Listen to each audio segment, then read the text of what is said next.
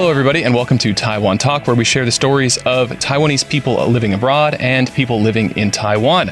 I'm your host, Trevor Tortomasi, and joining us in the studio today is Stephen Rong, Hello, that's not my name.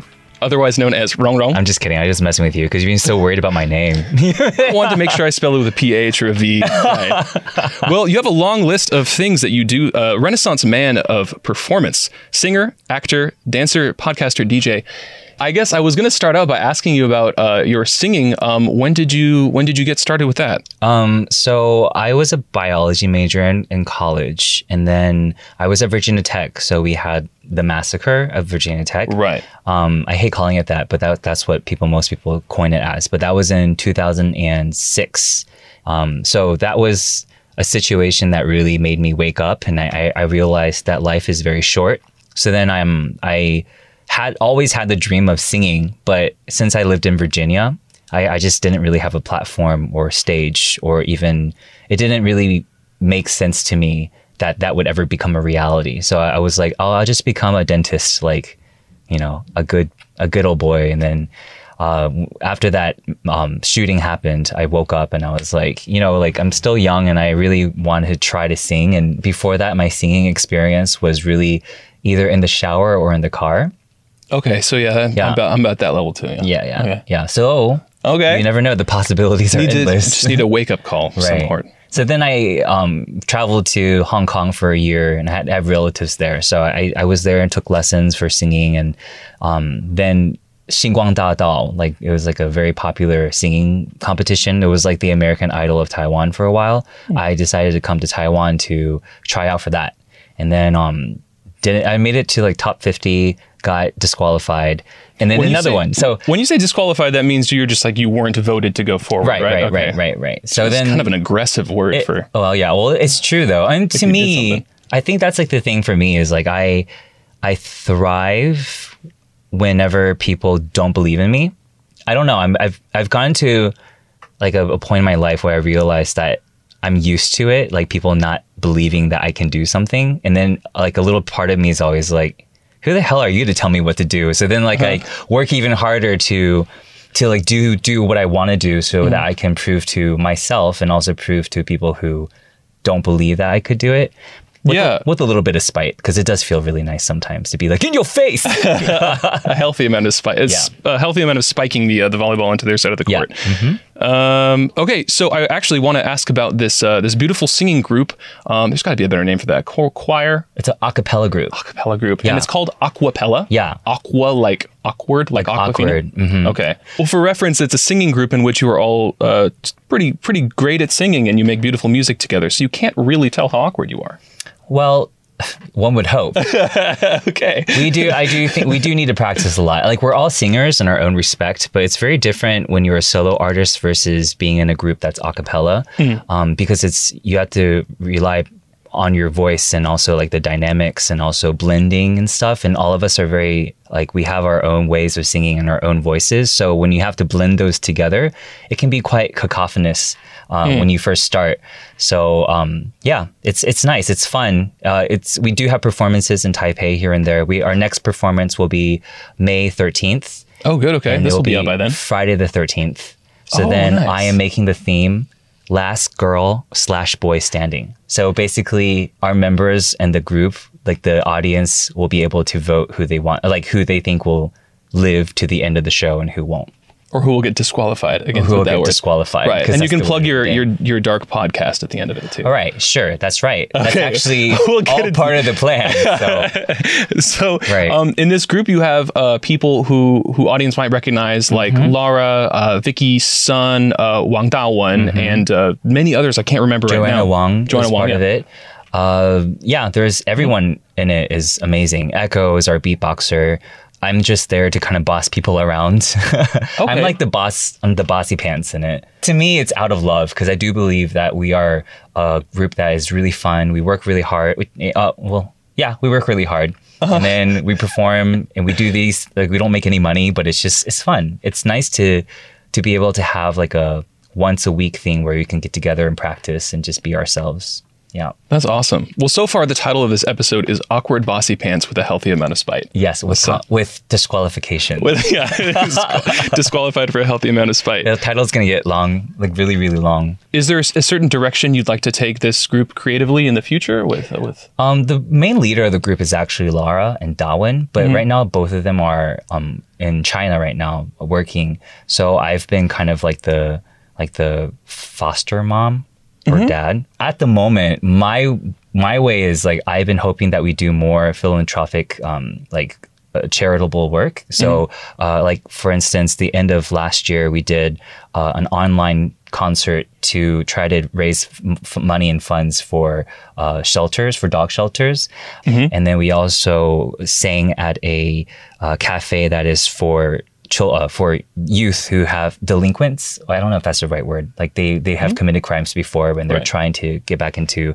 society. So they have a cafe specifically to help them. So we went and then we taught them some a cappella and they we all sing it together. And that was like super like touching and that was a really nice experience. So um, i've been hoping to do more events like that well, speaking of making people happy, Mm-hmm. um, oh look, there's a dark path leading into a dark forest here. Oh, my goodness. Um, and um, it's you host a podcast, you co-host a podcast called uh, Anhei Senlin, yes and Yes. it's uh, the Dark Forest. yes And each episode seems to be a, a narrative, um, a story, uh, if you will, uh, about the darker side of humanity. right How do you balance this? Um Where did this come from? for the dark forest the concept that i had behind it is i really love the podcast my favorite murder which is karen kilgariff and and um, georgia hardstark it's a really popular true crime podcast in america. But um, i've always watched true crime documentaries since i was young. Like i am obsessed with it. I think the shooting at my school is a big part of that as well. Things like that have always been really interesting to me just because I do believe in the good of people, but I also am very intrigued by why certain people kind of veer off into a path where they either kill other people or they hurt other people. There has to be a reason why people are like that. For me, um, my my father was an alcoholic, and so I grew up in a household where my mom was very very strong, and my brother as well. And because we had a very close uh, relationship, my mom, uh, my brother, and I, I was very fortunate to have like a support system. But I know a lot of people are not that fortunate, and a lot of the people that do end up committing crimes did go through a childhood that was very like scary or th- they were traumatized or abused. And so I kind of just want to bring that to light because I don't want people just to think that these criminals, when we see them on the news, it's already too late to save them. Like they've already committed the crime. So for, with this podcast, The Dark Forest, that was like my main objective. I, I want to tell these stories. We tell two cases each each week, and so with each case, we usually try to explore like the reason behind why it happened and why it occurred, or are there possible ways that we can prevent it. So it takes a lot of time to research for these cases. Like for me, each case that I have to research that takes about five to six hours a week. And then I have to edit the podcast, which takes another seven, eight hours a week. So hmm. that's 15 hours of non-paid work. But for me, Yeah. like because of like the interactions with my listeners, like I, I think it's worth it. Like even though if it I get two hours of sleep, like it's still okay. Like I love it. Yeah. The editing, the podcast editing business is Oh my god, real. I like want to kill myself like all the time, but I won't because I don't want to show up on my own podcast. I want to make sure that I stay alive. I shouldn't be laughing at that. All right, so um, what do you? Inappropriate laughing. I'm just kidding. That's one of the sound levels where we tested for laughing before we, did, we started. did. Um, so, uh, speaking on a few of your other sort of performance uh, aspects of your life, Mm-hmm. um, one of the first times I met you a few years ago, I think it was after like a Red Room or something, and uh, we were talking about your background. You said you could come to Taiwan to try out acting. You you said it casually, and now you're an actor.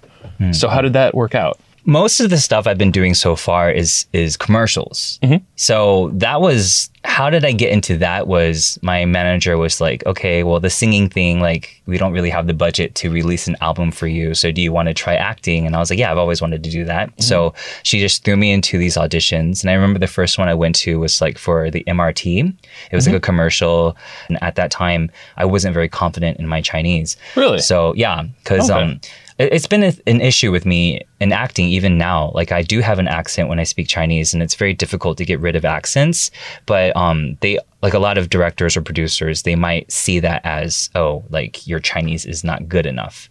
So, like being told that a lot, especially when I first got here, like it, it really got to my head, and I was like, oh, I guess my Chinese does suck. And then um, I would just double guess myself. But anyway, that audition was really a good way to kind of get into it because after that, the auditions got a little bit easier. Like it wasn't like in a big room with a lot of people. But for the first year of auditions, I didn't get any jobs and then i would always go home and like think that i was like the worst actor in the world and just really like had a lot of self-doubt and my first commercial like the person that was casting me like uh, there was a little a little misunderstanding before I met her, but on the phone, like she like yelled at me. Anyway, when I did that audition, like my personality, like I said, where I'm like, I'll show you, right? So like after she yelled at me, I was like, just kind of like like kind of internalizing all that anger, and then just like did my performance, and then she was like, "Oh my god, that was really good." And then I was like, "Oh, really?" I was like, "No one's ever complimented me before," and I ended up getting the job. Okay, So that was like my first one. Like I had to get yelled at to get the job.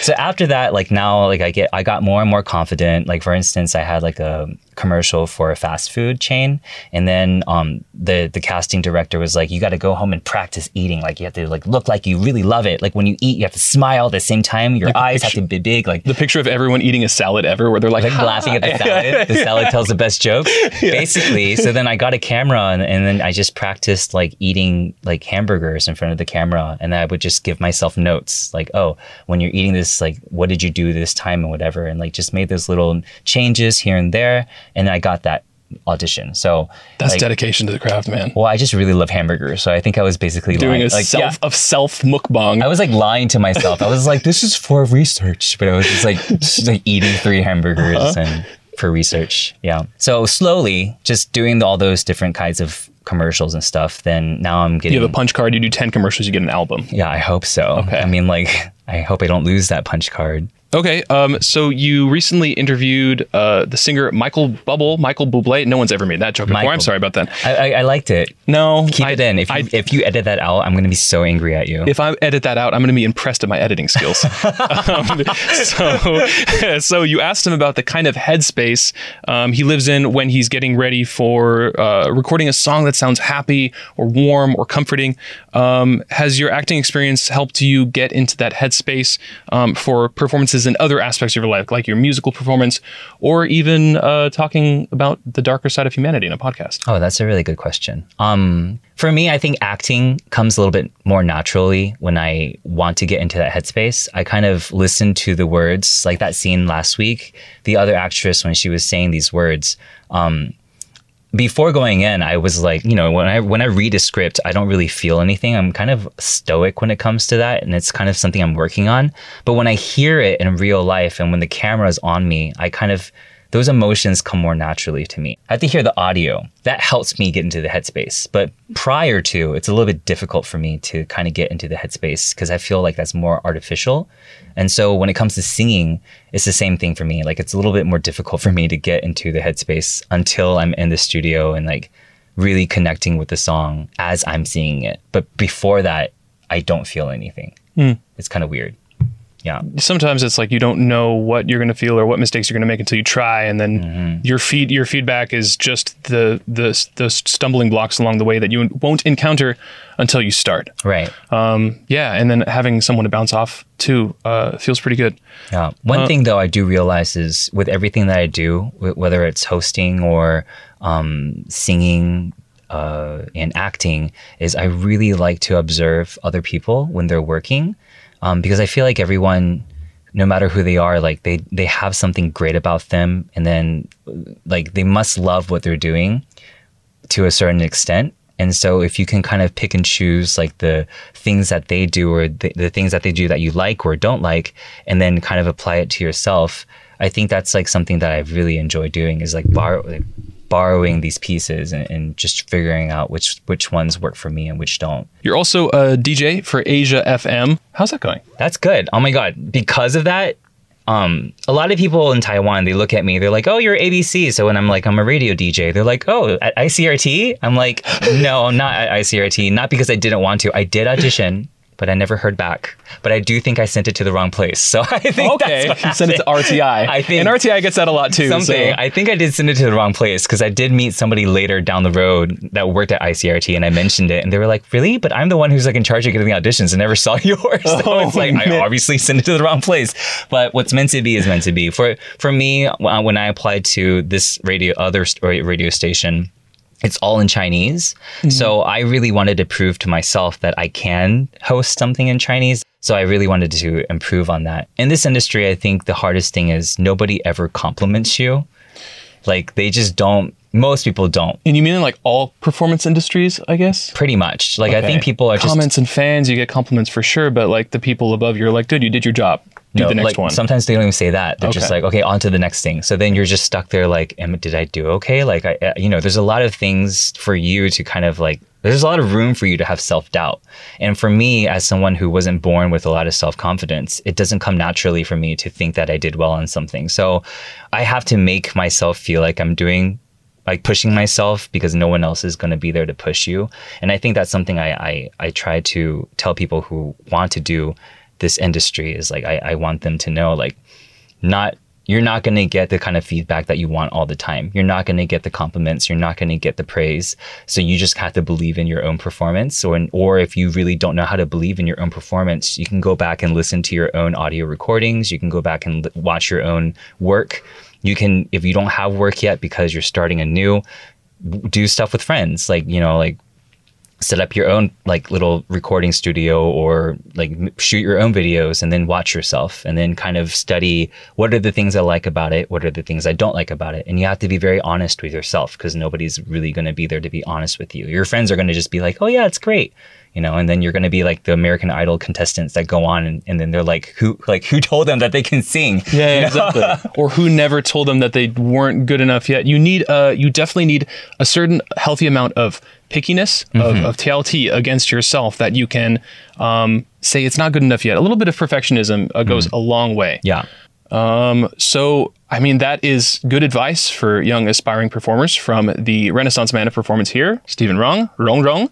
Um, you can find him. Where can people see uh, more of the stuff you make? they can go to well please check out my true crime podcast it's called anhei senling and that is on uh, anywhere that you can listen to podcast and then if you want to just kind of follow me i guess you can go to facebook or instagram and you just look up Stephen Rong with a PH. Wrong is R O N G. Or you can look up on IG the wrong one. Or if Trevor wants to put it, the Ron Gun. the wrong gun.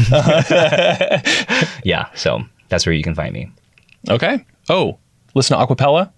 Yes. Is that mostly on Instagram, or do you guys have a YouTube channel? Or We don't. We need to be better at social media. We're really lazy about it. But if you guys want to come to our show, it's going to be at small Riverside in Gongguan um, on May 13th, on Friday the 13th. So all right, looking forward to it. I'll definitely be there. Thank you. All right, and uh, once again, Stephen Rong. Thank you for listening. This has been Taiwan Talk. See you. Bye bye. Until next time, I'm Trevor Tortomasi on ICRT FM 100.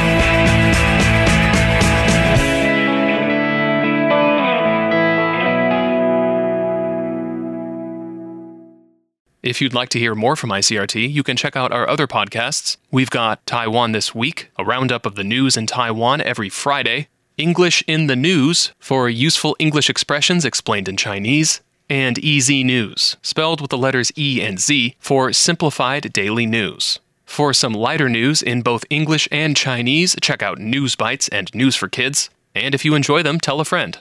Thanks for listening.